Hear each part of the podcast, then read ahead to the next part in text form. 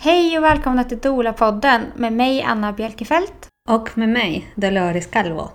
Idag har vi Susanna Heli här som är en stjärna inom födslovärlden skulle jag vilja säga. Hon har arbetat som dola väldigt länge. Hon är utbildad sjukgymnast. Och hon har också utbildat doler sedan 2001. Supermånga år alltså. Hon har också banat väg för att det ska vara tryggare att föda barn. Och detta har hon gjort bland annat genom att skriva boken Föda utan rädsla som innehåller de här fyra verktygen som vi arbetar väldigt mycket med när vi dolar. Hon har också skrivit boken Trygg förlossning med barnmorskan Lisa Svensson. Vi kommer att toucha jättemånga ämnen under eh, de här två avsnitten. Bland annat kommer vi att prata om hur allting började, vart det är på väg och ni kommer såklart få jättemycket tips från detta proffs.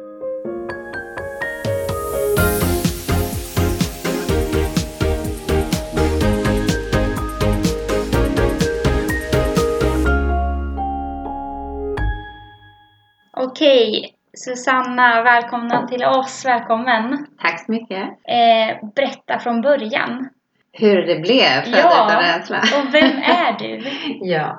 Eh, Susanna Heli heter jag då och har skrivit den här boken Föda utan rädsla. Eh, varit doula i massor med år och sen blivit sjukgymnast. Eh, och är väl skapare av den här metoden som blev en metod. Mm. Eh, Jag vet inte om det var planen från början att det skulle vara. Jag brukar alltid säga, hade någon sagt då för 23 år sedan när jag stod där gravid med mitt första barn att jag skulle skapa en metod så hade jag bara skrattat. Mm. För det är liksom inget man planerar. Nej. Så Föda utan rädsla är väl egentligen en av mina bebisar som har vuxit upp. Förutom de två andra. Så ja, var ska jag börja? Mm. Eh, Vad blev du dola innan du blev sjuk? Ja, Alltså. Mm. precis. Egentligen är det väl enklast att dra hela den här lilla linjen. Liksom, Mm. hur, hur Hur kom du in på spåret? Ja men precis, hur Mm. blev det födande och så. Jag var ju liksom i teatervärlden då Mm. innan. Var regiassistent och jobbade med det. Och så blev jag gravid. Mm. Det var liksom där det började. Och kände kanske inte att jag ville vara kvar i teatervärlden. Liksom. Nej. Så med min fina bebis i magen så bara ställde jag en fråga. Okej, vad ska jag göra? Som är min roll eller min plats. Eller där jag kan använda alla mina förmågor. Och sen födde jag och då kom den här metoden egentligen då till mig och det var där den föddes samtidigt som jag födde. Mm. Så den kommer ifrån min egen upplevelse. Mm. Och den kommer ifrån det här som jag alltid berättar om att liksom att jag var inte rädd för att föda när jag skulle föda mitt barn. Utan jag kände att alla kvinnor har gjort det här innan mig. Det är någonting kroppen kan. Mamma hade jättefina berättelser. Eh, och jag kände barnmorskan kan ju det här. Det här som många tänker. Att vi liksom lämnar över våra kroppar på något vis till experterna. Så, så det var min inställning. Och sen när verkarna drog igång så bara kände jag vad är det här liksom? Jag hade ingen aning om vad jag skulle göra med den här kraften. Och hade ingen aning om hur jag skulle möta det. Och kände bara shit om kroppen nu är så naturlig och smart och allt det här som jag hade läst och tänkt och känt. Varför känns det så här? För mig var det liksom bara smärta. Jag kände bara smärta. Jag hade ingen aning om vad jag skulle göra med det. Och fick panik. Utan att förstå att jag fick panik. Och som tur var fattade min sambo att han inte kunde hjälpa mig. Och då ringde vår barnmorska Kajan Ekjord. Mm. Och Cayenne förstod ju vad jag var och sa får jag prata med henne? Och jag bara jag kan inte prata, jag föder. Men det var inte det jag gjorde. Jag var i panik vilket hon tack och gud förstod. Mm. Och så bara hjälper hon mig. Eh, och han trycker luren i örat på mig och så hör jag henne bara Hallå Susanna, du har två val. Fortsätta som du gör, det kommer vara jättejobbigt. Eller låt mig hjälpa dig, låt mig berätta. Och då kände jag bara okej. Det andra valet var hemskt, det hade jag redan upplevt i flera timmar. Och sen hjälper hon mig att andas Mm. på ett annat sätt. Eh, och hon hjälper mig att andas lugnt och mjukt. Vilket jag inte ens själv visste att jag inte gjorde. Sen hjälper hon mig att våga bli tung i kroppen och gå ner i smärtan. Och jag kommer ihåg att hon hjälpte mig att förstå att den här smärtan betydde min bebis. Alltså det här med att få den att få en positiv liksom, form. Eh, och därifrån sen hjälpte hon min partner att förstå att det var hans jobb att hjälpa mig i varje verk. Att andas mjukt och ljudlöst och bli tung. Och sen födde vi tillsammans i det här teamet med de här verktygen och efter jag hade fött så kände jag bara shit. Om inte hon hade förstått vad jag var. så hade jag trott att det där första var att föda barn. Jag hade trott att det där kaoset och den här vidriga känslan var att föda. Och så hade jag gått ur förlossningen och pratat om det som något hemskt till andra kvinnor. Men eh, jag fick hjälp att få en helt annan upplevelse i samma upplevelse. Det gjorde inte det lätt att föda. Det tog inte bort smärtan men det gav mig tillgång till hur jag kunde jobba med kroppen. Så eh, det var så avgörande för mig. Apropå det här, varför ska vi ens föda barn längre? Vad är liksom anledningen att föda? Eh, och den liksom förändringen som skedde i mig, den var så ja, grundläggande för mig som människa. Så att jag kände bara det här, det här är så viktigt att få hjälp att komma till den här känslan och det här samarbetet med mig själv, med min kropp, med min bebis, med min partner, självklart barnmorskor och vårdpersonal, men framförallt tror jag att jag tog tillbaka min kropp istället för att lämna över den till barnmorskan. Och det blev liksom fröet till hela metoden. Eh, den upplevelsen där 23 år sedan. Mm. Och det var ditt första barn. Mm. Och sen födde du ett barn till. Ja, sen födde jag ett barn till. Då tänkte du annorlunda då inför Ja. den födseln. Ja, då hade jag liksom börjat förstå det här med känslomässiga delen. Och jag Mm. födde då Mira tre, år, tre och ett halvt år senare. Och då kom egentligen fjärde verktyget. För Mm. då var liksom Egentligen var förlossningen 17 timmar istället för 4 timmar som första var. Men jag öppnade mig egentligen allt på en timme. Så att den där timmen blev ju som att liksom, jag minns den här känslan av intensiteten nästan utplånade mig. Och jag bara så här vrålade nej! Jag vet inte vad jag ska göra. Och grät. Mm. Och då ställde sig bara liksom min partner framför mig och bara sa ja. Liksom. Och jag bara kände så här, gud. Det andra säga nej, det andra säga ja fast jag inte har någon aning om vad jag håller på med. Och då vågade jag bara ja ut henne. Så Mm. eh, hon kom som en kanonkula och, och såg ut som en söt bortbitig. ja, det var jättefint. Och e- efter det började ju då min resa. Och då Mm. jag orkade ju inte vänta då längre för nu vill jag ju liksom vara med. Mm. Och då kom ju det här med dolandet och jag träffade Pysse Westander Mm. som då var liksom eh, Odis och vår fina förening och så. Och fick veta att det här fanns. Mm. Fanns den här möjligheten att vara med. Och samtidigt började jag jobba som undersköterska på BB Stockholm på Mm. Danderyd. Så jag jobbade både på golvet som undersköterska och började arbeta som doula. Mm. Därifrån för att utforska det här med den känslomässiga delen som Mm. är liksom min, min eh, ja, nisch eller vad man ska kalla det. Mm. Det vi doulor jobbar med. För där har ju skrivit, du har skrivit en del om det i din första bok där. Mm. Om eh, liksom de möten som du hade när du Mm. jobbade som undersköterska. Mm. Det var många kvinnor som var i skräck och rädsla. Det var ju precis det som liksom blev, från min egen upplevelse och hur oerhört viktig den var. Så liksom eh, började jag ju då jobba både som doula, man är med bara med det känslomässiga, men jag var också med på golvet där som undersköterska. Och jag såg ju, jag behövde ju liksom bara öppna den här dörren till förlossningsrummet för att kunna se hur de var exakt som jag. När verkarna kom, den här andningen och den här spänningen i kroppen, den här liksom eh, paniken i ögonen, i rörelsemönstret, eh, ljudet som var liksom i, i den här höga tonen, partners lika förvirrade. Och jag märkte ju att jag kunde hjälpa dem precis med det jag själv hade fått hjälp med. Gå in och bara fånga dem, hjälpa dem att andas på det här andra sättet, våga bli tunga i kroppen, att få partner nära eller en annan stödperson om, om de hade någon med sig. Och sen eh, kom de här ljudverktyget och tankens kraft och det hade samma effekt. Uh, och jag såg hur otroligt kraftfullt det var och hur det hjälpte dem att hitta den här inre kraften som vi alla har. Den här underbara kroppen som faktiskt vet hur den ska föda. Men vi kan inte alltid hitta dit själva. Och det är därför vi behöver stöd och det är därför vi behöver verktyg och det är därför vi behöver andra när vi föder barn. Sen liksom såg jag ju såklart också kvinnor som blev lämnade i det här första. Att det var liksom inte vedertaget inom förlossningsvården. Det var inte någonting alla hade koll på. Det vi idag säger den känslomässiga statusen. Liksom. Alltså, vart befinner hon sig känslomässigt i sitt liksom, hanterande? Det var lite utlämnat till slumpen så att vissa hade det självklart och andra hade det inte. Och därifrån kom den här djupa insikten att okej, okay, det här är så viktigt och det här är vad jag vill bidra med. Det här vill jag liksom uh, jobba med. Så då bestämde jag mig för att utbilda mig vidare. Och barnmorskeutbildningen hade inte en timme om det här med stress, det här med liksom fördjupad eh, lugn och ro-kunskap, eh, andningsfysiologin, allt det här jag såg. Jag kunde inte hitta hitta liksom orden till det jag redan hade sett. Och det var bara sjukgymnastutbildningen som jag hittade som hade den fördjupade kunskapen. Så jag bestämde mig för att bli sjukgymnast för att skriva boken Föda utan rädsla. Mm. jag gick fyra år och blev sjukgymnast för att kunna skriva den här boken. Mm. Och började skriva då och var med på förlossningen. Mm. Mm. Men då när du jobbade på förlossningen, kunde du liksom, hade du möjlighet att vara kontinuerligt stöd? För vi vet ju att det sällan ser ut så i Mm. vården idag. Jo, i början kunde jag det. Mm. För jag började ju då nästan första året BB Stockholm kom, när Mm. Gudrun Abascal hade det. Och då hade vi både platsgaranti och vi hade då, det var ju bara normalförlossning då när vi började. Det. Så det var ingenting annat. Så att då fanns det ganska många dagar när de här liksom, vad ska man säga, lågsäsonger inom, Mm. när det inte var så många födande. Och man hade gjort alla sina sysslor och det var liksom jättelugnt och det kanske var ett par födande bara på avdelningen.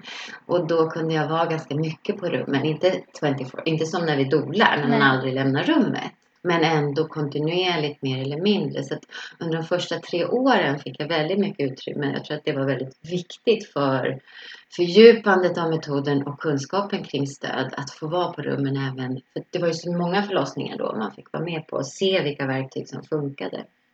Sen förändrades ju det. Sen började det bli både mera liksom att all vård ska vara, alltså man får inte ha längre normalförlossningsavdelningar utan det ska vara eh, för alla på alla avdelningar. Centraliseringarna, stressen, det här att man rusar runt liksom som en skållad råtta. Allt det kommer ju mer och mer så där vi är idag. Mm. Där vi inte kan, när man jobbar, ge fullgott stöd längre. Det, det finns inte det utrymmet. Det finns inte den garantin, vilket är jättesynd. Mm. Så kontinuerligt stöd är ju inte idag en, en vårdform Nej. som finns. Vill du berätta lite om Föda utan rädsla? Jag tror att de flesta känner till det, med de här fyra verktygen. Ja. Eh, egentligen om man förenklar det hela så är väl verktygen liksom ryggraden i metoden. Mm. För det här med stress och rädsla och lugn och ro, ja vi har hittat ett fantastiskt sätt att förklara en karta och en kompass. Liksom. Varför är vi menade att föda i trygghet och varför bromsar rädslan och stressen liksom, den här enorma förmågan. Så det är liksom kartan och kompassen. Men de fysiologiska systemen har ju funnits i 40 000 år. Så det är ju inget vi har kommit på. Men det vi har gjort är att hitta liksom en ryggrad i det här. Att hur kan vi då hjälpa kvinnor att komma till tryggheten? Så att det inte längre är det här. Här föder några i stress och rädsla. Här föder några i trygghet. Utan hur kan alla få möjligheten att komma till tryggheten? Och det är verktygen. Mm. Och eftersom det är känslan som är antingen bromsen eller gasen i födandets fysiologi så är det känslan vi liksom använder oss av. Vi använder kroppsspråket för den känsla som kommer tala om för kroppen nu är det tryggt att föda ditt barn. Som aktiverar oxytocinet, lugn och ro-systemet, allt det här fantastiska. Så verktygen använder kroppsspråket för trygghet. Så att i varje verk så uttrycker man kroppsspråket för trygghet för att skapa mer trygghet. Även om man såklart inte alltid bara är trygg. Så egentligen är föda utan rädsla inte ordet som är rätt. Utan det handlar ju om att föda med alla sina känslor. För alla känslor är normala. Men att inte fastna i stress och rädsla. Hade du lätt döpa om boken? Ja, men det, det är det som är så häftigt. Liksom att jag har ju alltid trott att det där föda utan rädsla var en negation. Alltså att det låg lite i, i, mot metoden. Men nu har det ju visat sig att boken som på engelska heter Trygg förlossning. Den säljer inte överhuvudtaget. Nej. Så trygg förlossning säljer inte. För när man är trygg så är man trygg. Mm. Då köper man inte en bok. Medan när man är rädd så behöver man någonting mer och då kan man identifiera sig att jag behöver någonting mer som, får hjälp, som kan hjälpa mig att bli tryggare. Mm. Och då har titeln visat sig vara kraften i metoden Mm. faktiskt. Att det är liksom de som, och barnmorskorna säger att hälften av våra födande uttrycker någon form av rädsla idag. Så det är ändå ganska många som behöver någonting. Så att, ja, nej, nu är det snarare så att när vi börjar översätta det till andra språk så kommer den heta Föda utan rädsla på Ja. alla språk. För det är det som är kraften. Så de fyra verktygen är bara, hur andas vi när vi är trygga? Lugnt, mjukt och ljudlöst. Sen hur vi andas är helt oviktigt, bara att det är ljudlöst är det som är nyckeln. Hur är våra muskler, våra kroppar när vi är trygga? Jo, tunga, avslappnade, kapitulerade, tillåtande. Och då hjälper man den födande att använda alla de här fysiologiska stressstationerna, panna, käke, axlar, och rumpa och lår och blir tung i dem. Hur använder vi ljudet när vi är trygga? Jo, vi har mörk, lugn ton eller eh, liksom när vi krystar så är det det här brölet som är så häftigt, urjordiskt. Ja, ja. verkligen. Och tanken att vi liksom är avslappnade, neutrala eller positiva för att aktivera den här liksom placeboeffekten eller positiv förväntanseffekt som går hela vägen. Så alla de fyra nivåerna är liksom, om vi nu ska säga, ja men verkligen pinpointa, förenkla metoden att i varje verk använda det. Och resten tar ju kroppen hand om. Mm. Livmodern, bebisen, fysiologin, allt det som är redo. Mm. Och det är det som är eh, kraften i metoden. Mm. Varför det inte är en teknik? Det är inte liksom en, en coping bara, utan den har fysiologin med sig helt enkelt. Och självklart coping och betingning och alla de här kognitiva grejerna. Men det kommer inifrån. Och man kan använda de här var för sig och tillsammans. Mm. Det är ju det som är så. Jag önskar ibland att, eller önskar, nej det gör jag egentligen inte. Men jag får många gånger frågan. Vilken ordning, hur, du vet. Så att Mm. man skulle kunna säga vid tre centimeter använder du det här. Vid fem gör du så här. Vid sju gör du så. Men det är inte så det är. Utan alla verktygen, så jag brukar nu säga till våra kursdeltagare liksom att prova alla fyra verktygen redan i tidigt förlossningsarbete. Så att du har liksom har tillgång till alla dörrarna och så gillar du ljudet, kör på liksom. Um, men vill du så kan du använda de två första, andningen och avslappningen. Sen när du kommer liksom djupare ner i födandet så kanske du lägger till ljudet. Och sen när det börjar bli utmanande så börjar du också hjälpa tanken. Så det kan ju vara redan i latens. Det kan vara den sista centimetern. Liksom. Så vi går mer på känslan än det här som vi människor, vi fixerar oss gärna vid de här visuella centimetrarna. Mm. Som för kroppen är helt oviktigt. Mm. Den bryr sig inte. Nej. Den har sin plan. Mm. Och vårt jobb är att följa med i det. Du berättar lite vad du sysslar med nu innan vi går in och pratar om den här andra metoden Mm. som vi jobbar Mm. med också. Så nu jobbar jag faktiskt bara med Född utan rädsla, metoden och företaget. Så, så vi utvecklar, alltså vi har ju våra då förlossningsförberedande profylaxkurser eh, som vi erbjuder och metoden sprider sig så vi har ju massa instruktörer över hela landet som jobbar både inom sina egna verksamheter eller ibland med oss. Och det är egentligen så metoden har blivit stor, vilket jag tycker om. Jag älskar att det, det är på grund av de födande den här metoden har blivit stor. Inte för att vi har en massa, vi har evidens, jag tycker det är nog med evidens att 150 000 födande använder den här boken. Det, det, för mig väger ganska tungt evidensmässigt.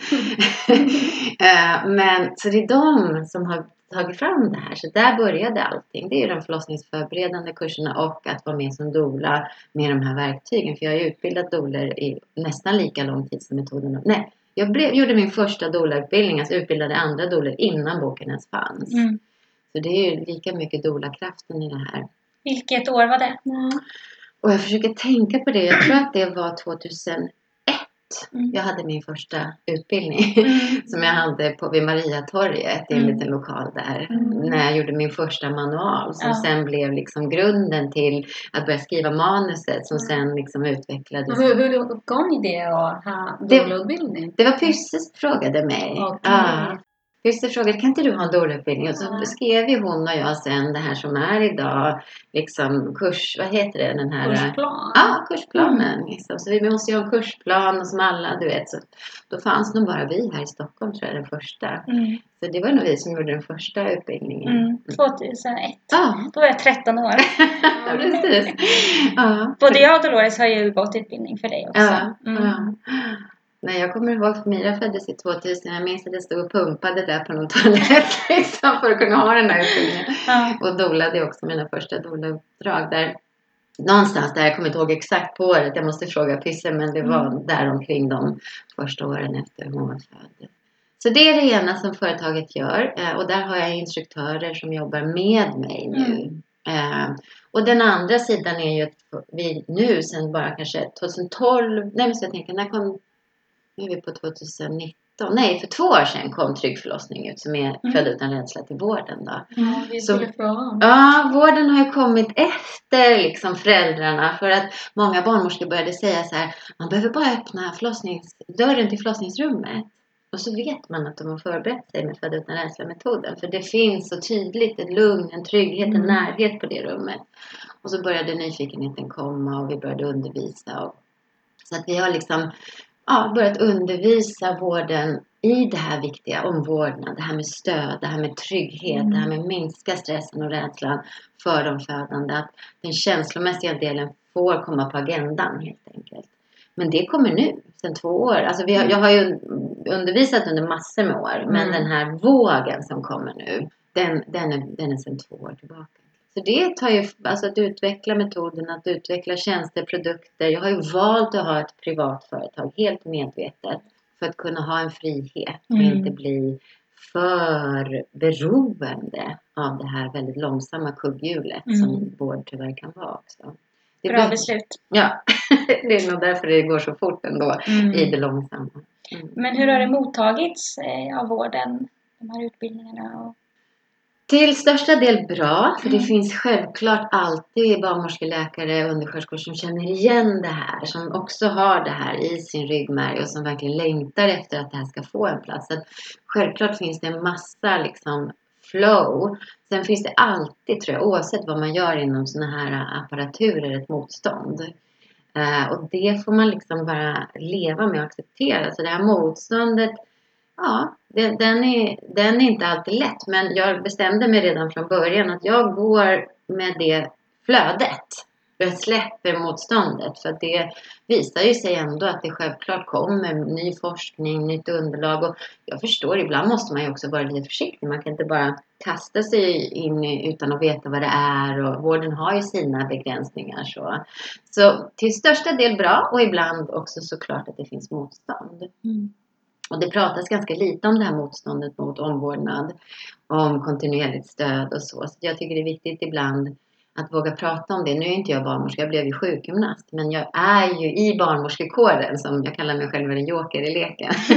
så att jag är liksom sjukgymnasten i den här stora fina kåren. Men kåren behöver ibland också se att det finns också ett, en, en grupp faktiskt som inte är för det här. Tycker Mm. inte att det här med kontinuerligt stöd är viktigt. Och man måste prata om det och det måste Mm. få en plats. Eh, Men det i min värld då tar ju inte bort behovet av doula. Nej. Och vi bara, Mm. det skulle vi kunna ha ett helt avsnitt om. Ja. så här, varför vill de inte det? Men ja. Ja, men då måste man ju, det måste man ju våga bjuda in någon som faktiskt då kan verkligen få berätta sin historia. Eh, och, och det skulle vara jättespännande att Mm. höra eh, och få en, en, för att också kunna få en, en liksom tydligare struktur. Vad behöver förändras? Vad behöver man vara tydlig kring? Mm. Så självklart den största delen vet ju att omvårdnad är en del av barnmorskekårens absolut viktigaste eh, instrument. Mm. Men de har ju också en medicinsk del. Så att Mm. Hur som helst kommer de behöva båda. Mm. Och det är den balansen som man inte som doula behöver. Vi har ju bara det känslomässiga. Mm.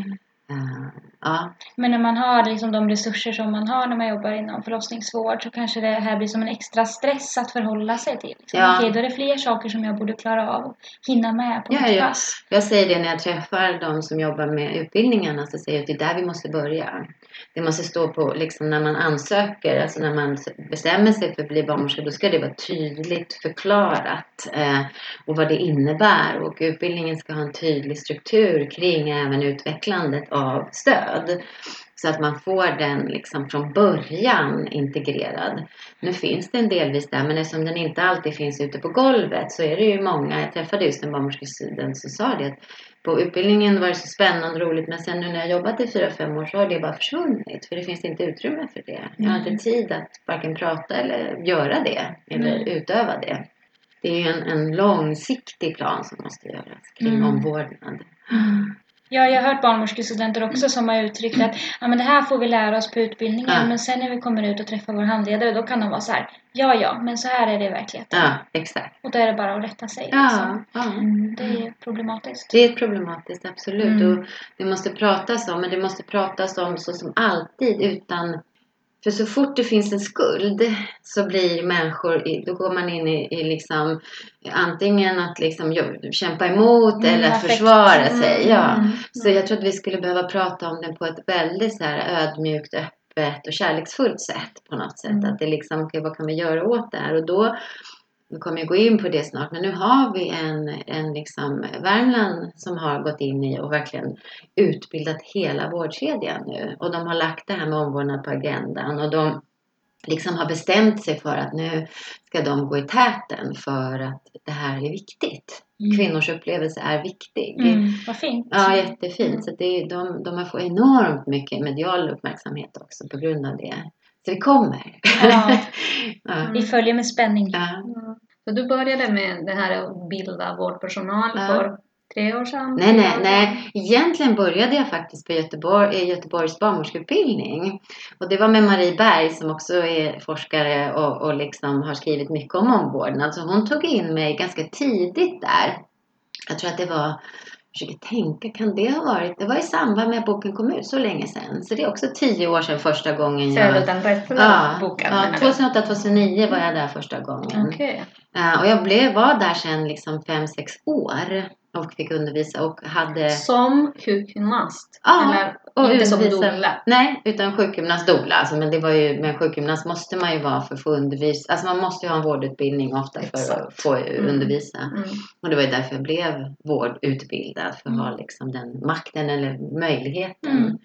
Mm. Eh, Så jag var ju där och undervisade om stöd. Mm. Och fick ju jättefin respons hos dem. Men sen ville de inte ha kvar mig för då, då är det ju det här att det finns alltid dragningar kring vad finns det för evidens på Föda utan rädsla? Vad finns det för evidens på det ena? Och har det forskats om det här? Och liksom de här kritiken som finns mot, mot metoden. Så att då lyckades någon eller något sätt få bort den här undervisningen på, på universitetet. Då. Så att de har en annan undervisning om stöd. Men inte Föda utan rädsla längre. Då. Mm. Var det lite därför skrev du eh, Trygg förlossning, boken med eh, Lisa Svensson? För Ja. att här lite vi Ja, eller? ja, precis. Att ge, det som jag sa nu, jag var på Island precis på Nordiska barnmorskekonferensen och, Mm. och hade en föreläsning. Och då sa jag verkligen så här, men okej. Behöver vi verkligen mer evidens för att stöd fungerar? Mm. Behöver vi det? Eller vad är det vi behöver? Jo, vi behöver att applicera och utöva stöd. Mm. Vi behöver ingen mer forskning. Sen Mm. självklart måste man ju utvärdera det stödet man ger. Det är en annan sak. Men vi behöver ingen mer forskning om det. Mm. Så att det är liksom bara dumheter Mm. att hålla på och säga att det inte forskat om. Vi har forskat enough. Mm. Många år. Så nu behöver vi utöva, vi behöver utvärdera. Självklart behöver kvinnorna eh, ha hela tiden möjligheten att tacka ja och nej till ett sorts stöd och det här med alliansen och kommunikation. Men vi behöver inte forska något mer om det här. Så nu behöver vi utöva det. Och vi behöver vara väldigt tydliga med att det är liksom det huret som vi behöver komma till. Och det är det som den här Trygg förlossning försöker bidra med. Den presenterar den forskning som finns idag. Den tar fram de riktlinjer som finns idag. Den ger förslag på praktiska, liksom, handfasta stödmodeller. Och visst, det här med stöd kan vara oerhört individuellt. Men vi behöver inom vården ofta någon form av format på det för att det ska gå att utöva. Mm. Och du skrev eh, boken med Lisa. Ja. som är barnmorska. Ja, idag är Lisa barnmorska men hon var ju doula från början och Ja. undersköterska. Och sen blev hon barnmorska och sen jobbade vi massor med år tillsammans och hon har liksom varit en stor del i Föda utan rädsla-metoden. Och nu jobbar hon på Karolinska och, och jobbar liksom både med att erbjuda utbildningar inom universitetet om kontinuerligt stöd utifrån tryggförlossningsboken då. Mm. Och jobbar såklart med allt annat viktigt som hon gör. Så Trygg förlossning, boken kan man säga riktar sig till vården Mm. mest. Mm. Där, är, där är Född utan rädsla kan man säga det praktiska verktyget. Och sen har vi liksom är det som en fusion mellan all kunskap vi har om stöd, kontinuerligt stöd, eh, upplevelsen av födandet, varför den är så viktig, vad det har för konsekvenser om kvinnor inte får det här stödet. Och sen den här praktiska delen som är Född utan rädsla. Så det är både såklart Född utan rädsla-metoden, men det är mer än så det är som jag säger, det är ett sätt att ta in det här. Att nu, vi vet allt det här nu. Hur gör vi? Mm. Hur ger vi det här till de födande på golvet? Så att det verkligen får eh, de både känslomässiga, psykosociala och liksom personliga vinsterna så vi får bort det här lidandet som det orsakar annars. Mm. Mm. Mm. Jag tycker att den boken också är väldigt bra för, för dolor att läsa. Mm. Även om Mm. man inte är anställd på sjukhus och Mm. jobbar direkt så, Mm. så Mm. eh, liksom det blir fördjupat utifrån de här verktygen och Mm. Ja. vikten av stöd. Stöd är ju någonting vi också försöker undervisa. Att man gärna så försöker bestämma vem som är den viktigaste stödgivaren. Och det är ju helt ointressant. Det är självklart viktigast om det finns en partner. Att de är nära eller annan nära stödperson. För det vet vi att det här oxytocinet frisätts av nära relationer. Så det blir ju en oerhörd källa att göra den personen trygg i sin stödförmåga. Men runt den födande kan vi ju vara fem personer. Och det inkluderar ju barnmorska, doula, eh, undersköterska, läkare, alla kan erbjuda stödet på något sätt. Det viktiga är att det finns. Och det är kanske där dolan har sin viktigaste roll i att se till att det finns. Vem som exakt ger det är ju inte det viktiga utan att någon ger det. Och att man har tid att ge det. Eh, Så där tycker jag också det är viktigt som du säger, trygg förlossning går att läsa av en partner till och med tror jag. Mm. Egentligen. Ja. Mm. Mm. Mm. Mm. Och det kallas för SAFE-modellen. Ja, så här är det att det, det är svårt med alla begrepp Mm, som, ja, men- liksom, eftersom det är en utveckling. Det är det som är så fint. Att när Lisa och jag skrev den här boken så var det ju ett sätt att få ihop den forskning som finns med Föda utan rädsla-verktygen som är så effektiva eftersom de jobbar med fysiologin. Och då skrev vi ihop den som en, liksom, ja, men en, en sorts trygghetsmodell och där hade vi så ehm, olika tankar. Och sen har liksom det blev tydligt att den boken är ju också en bok som går att använda, eh, Föda utan rädsla är representerad, men den går att använda på, på universiteten och den går att använda överallt. Men när vi undervisar, alltså Föda utan rädsla, utifrån den boken, då har vi tagit ner den på en ännu mer handfast nivå. Så då kallar vi vår omvårdnadsmodell för SAFE. Och det betyder egentligen bara Stress and Fear Evaluation. Och det ger bara vårdpersonalen en ännu tydligare karta och en kompass. Hur vi använder de här böckerna, Trygg förlossning, Föda utan rädsla. Men också hur man kan implementera omvårdnad på golvet. Så att den har vi liksom brutit ner att vår Född utan rädslas omvårdnadsmodell heter då Safe Emotional Birth. Och det, inte, det ska inte bara vara en safe medical birth utan också en safe emotional birth. Och, och, Ehm, så då, det är det Karlstad nu då, då har gått in i och verkligen tagit genom hela vårdkedjan och som vi är väldigt nära dem och jobbar nu med hur det går, hur implementerar man och hur får man hela personalstyrkan att prata om det här. Vi utvecklar allt ifrån så här, eh, alltså en emotionell bedside. Det här man står och rapporterar på rummet, i bedside då, på, istället för att sitta ute i en expedition. Men vi har gjort det på den emotionella. Vad är det för strategi som används för stöd? Vad är det kvinnan tycker om? Så den som tar över står bredvid och tittar. Och sen kopierar bara exakt det de gör. Så att det blir som två händer som ersätts av två andra händer och kvinnan märker ingen skillnad. Så det är liksom, hon blir inte lämnad i en coping eller hantering utan en barnmorska eller undersköterska kan stå där och säga okej, här Lena, hon tycker om att vi stryker här uppifrån ner och så gör man det.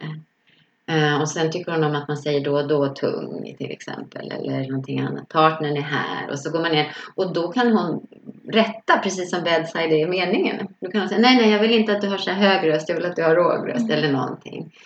Eh, så det ingår i att både hela tiden ha koll på den emotionella statusen. Är hon på stress och rädslasidan eller är hon trygg? Vad kan vi göra beroende på vad vi har läst av där inne på rummet? Och vem gör vad? Läkare, barnmorska, undersköterska. Eh, och sen de här olika, eh, ja men både kommunikations, journal, det ska ju liksom upp på agendan. Retoriken, pratet, alla pratar i varje rapportering så vet man också vad man känslomässigt har haft det. Mm. Så det är liksom målet med SAFE. Att det får komma upp på liksom agendan helt enkelt. Det var så vi gjorde när vi bytte av förra veckan. Mm. Jag tänkte precis Varje på det. gång. Ja, Absolut. Ja. Senast förra veckan. Ja. Vi bytte av i en Ja. väldigt lång förlossning. Ja. Mm. Exakt, jag tänkte samma sak. Ja.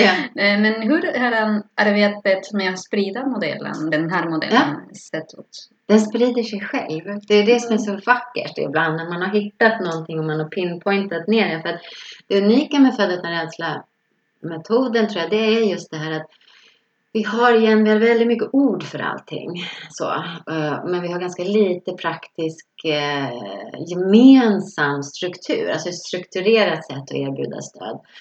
Så det är som att den, den medvetenheten finns idag, att vi behöver mer det, alltså ett gemensamt strukturerat sätt. Och Då är det som att liksom, vi har gjort det då på ett ställe och nu när vi har ett ord för det och vi har ett sätt att sprida det på då kommer liksom nästa säga, ja men vi hörde om det där, vi vill också ha det här. Och det är liksom, nu är det bara varje dag nästan ett mejl om det. Så det kommer. Det finns en jättefin ändå längtan faktiskt inom vården att börja. Eh, det är inte bara nerför utan det finns en medvetenhet om att det här är viktigt. Och beställarna liksom vågar börja stå för det och vi vågar liksom våga stå också i den här stormen då. Varför ska vi välja den här metoden och inte någon annan metod? Varför, vad finns det för bevis och allt det här liksom och bara stå så Det här är bara en pusselbit. Det finns jättemånga. Och varför tycker du att det är just inom vården och just den här modellen som är viktig? Jag tror inte det spelar... Alltså du menar varför det är viktigt? Mm. Men jag tror att det här, igen, varför det är så enkelt att använda det är för att eftersom fysiologin är samma i alla människokroppar så är vi inte beroende av det här individuella på samma sätt. Annars är vi mera, alltså jag har en, ett sätt att föda och någon annan har ett annat sätt att föda. Någon tror på något och någon tredje tror på något annat och då behöver vi få utrymme att vara det. Det är ju den ultimata vården när vi har fler vårdval jag vill föda här för jag känner mig trygg där. Eller jag vill föda på en barnmorskeledd klinik för jag vill ha den friheten. Eller jag vill föda hemma för det får mig att känna mig trygg. Det är ju vård, det är en valfrihet som vi alla står för att vi behöver i det här landet. Men den har vi ju inte idag. Uh, så där, då kan man landa i att fysiologin ändå är samma. Den är samma oavsett om du föder hemma eller på sjukhus. Mm. Den är samma oavsett om du föder i Sverige med vår medicinska vård eller om du föder i ett land där vi inte har den tryggheten. Och, och eftersom fysiologin är vad den är så kommer den att aktiveras vare sig du tror på den eller inte. Och därför får det effekt även med kvinnor som aldrig har talat om metoden, aldrig har läst en bok om metoden, aldrig har blivit förklarad. Du kan behöver bara göra de här fyra verktygen som jag beskrev och ge stöd. Då aktiveras lugn och ro-systemet och hormonet oxytocin som är förlossningshormonet. Så det är ett så enkelt sätt att få igång vår inneboende förmåga och skydda det vi kallar förlossningshälsa. Vi pratar alldeles för lite om förlossningshälsan. Liksom. Hur kan vi se till att det som fungerar fungerar maximalt? Hur kan vi se till att den här inneboende förmågan är aktiverad? Och hur kan vi skydda det? Ehm, så liksom, vi har för mycket fokus på patologi som är en sån liten del av födandet. Förlossning är det enda friska vi lägger in på sjukhuset. Och då är förlossningshälsans kunskap enormt viktig. Och det ger metoden. Den öppnar upp förlossningshälsan. Vi har varit lite inne och touchat på det, men jag tänker så här, vad liksom, de som inte känner sig trygga när de föder och de som minns sin förlossning som traumatisk, mm. kan liksom, hur mår de? Vad har de för, för men efter det här? Vad har de med sig? Kan ja, det påverka det ju, dem långsiktigt? Ja, det är ju det som är hela motiveringen till varför det här måste upp på agendan. Att det är ju den sekundära förlossningsrädslan som ökar och det betyder de kvinnor som inte var rädda innan de skulle föda, föder sitt första barn och kommer ut rädda ur förlossningsupplevelsen. Så något saknas i själva förlossningsupplevelsen för dem. Det är den gruppen som ökar kraftfullast och det här med posttraumatiskt stresssyndrom är också jätteallvarliga konsekvenser av att bli lämnade den här stressen.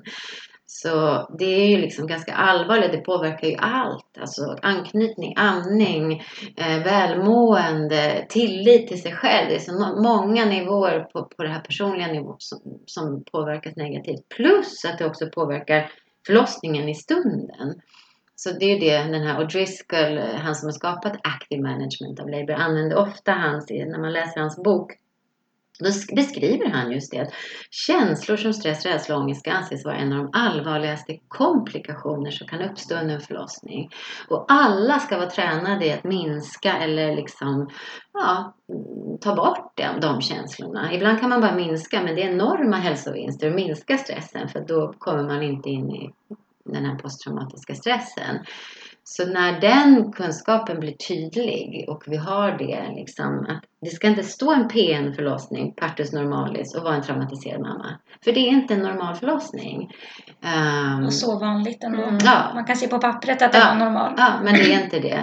Mm. Så de behöver enormt mycket. Det är det han lyfter fram. Det ena är det personliga lidandet som påverkar kvinnan och liksom hela hennes liv. Men det andra är också kostnaderna för vården. När man har en kvinna som måste gå i alla de här råra samtalen eller träffa psykologer. Och se, alltså det är enorma kostnader också som vi kan förebygga genom att ge utrymme för kontinuerligt stöd Mm. under deras förlossningar. Vill du, Vem ska börja? vill du berätta lite om ditt eh, internationella arbete Mm. med eh, metoden?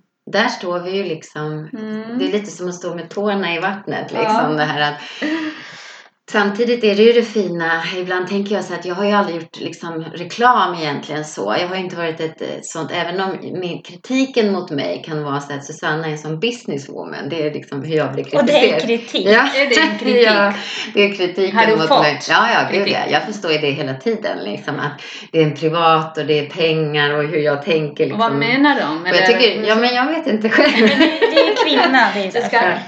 Så jag brukar tänka så här, du, I du wish. ska jobba eh, eh, gratis. Ja, men det är det kvinnor ska göra. Liksom. Ja, Så- så, såklart. Och sen är det ju att det finns en rä- rädsla tror jag att det finns att när det är liksom vinstdrivande. För jag har ju valt en privat väg för jag vill leva också ett liv som jag själv styr och bestämmer över som är ett livsval. Men när det är vinstdrivande och kvinnor är vinstdrivande så tycks det finnas en oerhörd negativitet. Samtidigt som vi har en vård som är helt läkemedelsindustri-styrd och där alla maskiner kostar flera hundratusen på rummet som inte ens har evidens. Ja. Och jag kommer aldrig ens komma i närheten hur mycket pengar jag än tjänar i mitt liv. Vad de tjänar. Så det är lite spännande såklart. Sen är inte alla kritiska. Det finns jättemånga som hejar på en och är med. Mm. Liksom. Så, men det är den kritiken. Sen när jag hörde just det här att, att jag är en sån businesswoman. Då tänkte jag verkligen så här, I wish. Det hade varit det bästa om jag hade varit det. För då hade ju metoden varit jättestor idag. För då hade jag ju haft då även det här med reklam och hur man jag är en entreprenör. Och jag är inte en entreprenör. Jag är en gräsrots... Jag har ju gjort det här från gräsrotsnivå. Under tio år har varje födande som har mött oss använt metoden, gått till sina vänner och sagt det här funkar som deras vänner. Så det är därför det har tagit så lång tid. Men det är också den bästa eh, utvärderingen egentligen. Och nu står vi, apropå din fråga, mer i en sorts entreprenör plattform. Alltså okej, har vi en modell för det här nu? Och hur ska vi då få ut det över hela världen? För det här är ju, behövs ju för alla kvinnor. Så, så vi står liksom med, med tårna i vattnet och börjar titta nu på vad är det vi har fått lära oss under de här tio åren av de födande, företagets växande, med modellens växande liksom. Och hur kan vi skapa en, en, en affärsmodell?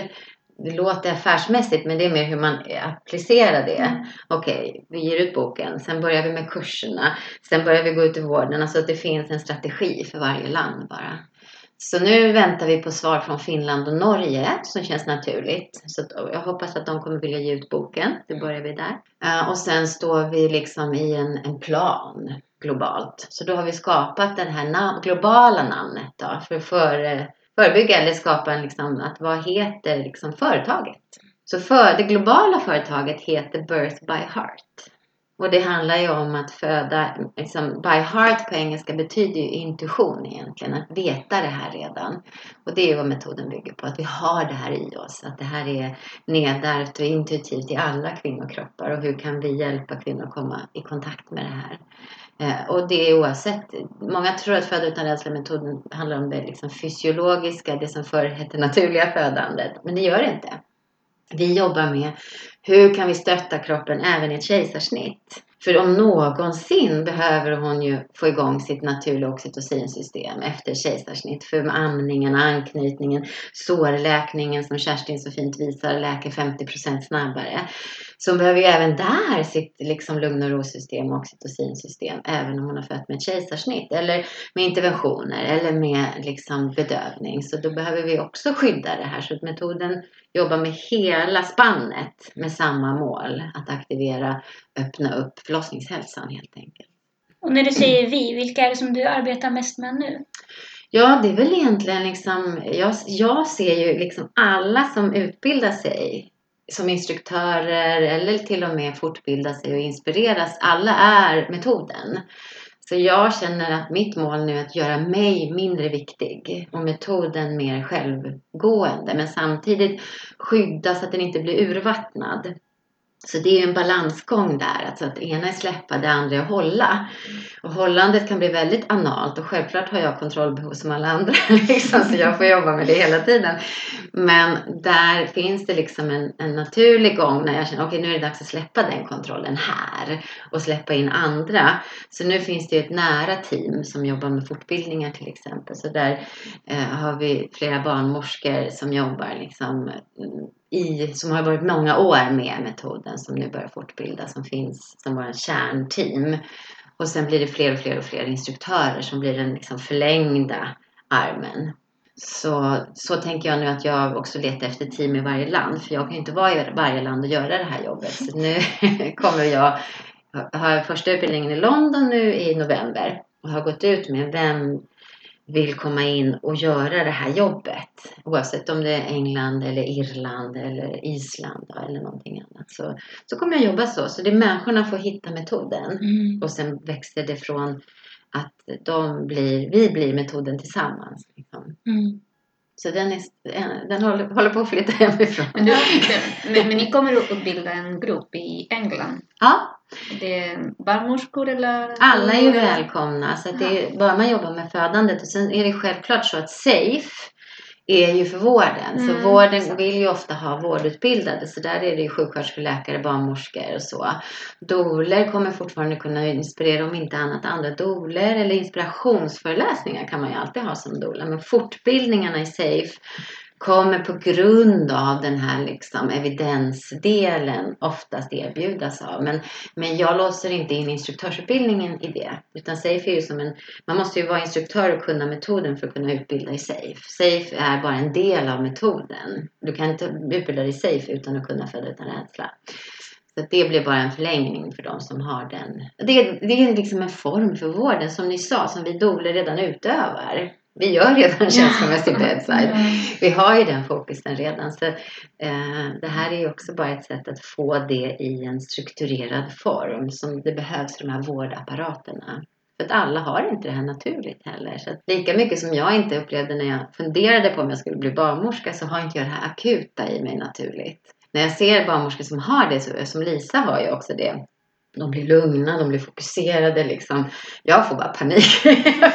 det var så jag förstod, jag ska inte bli barnmorska. Utan det här behöver man ha den sidan också. Man Mm. behöver agera snabbt, man behöver Mm. kunna göra det där. Det är jätteviktigt. Ja, liksom. jag, jag får inte panik men jag är bara "Ah, Ja, men det är det, ja. De, De kan det här, de gör det här jättefantastiskt. Liksom. Mm. Det är ju apropå egenskaper att kunna variera de här två benen som är, tycker jag, barnmorskekonsten.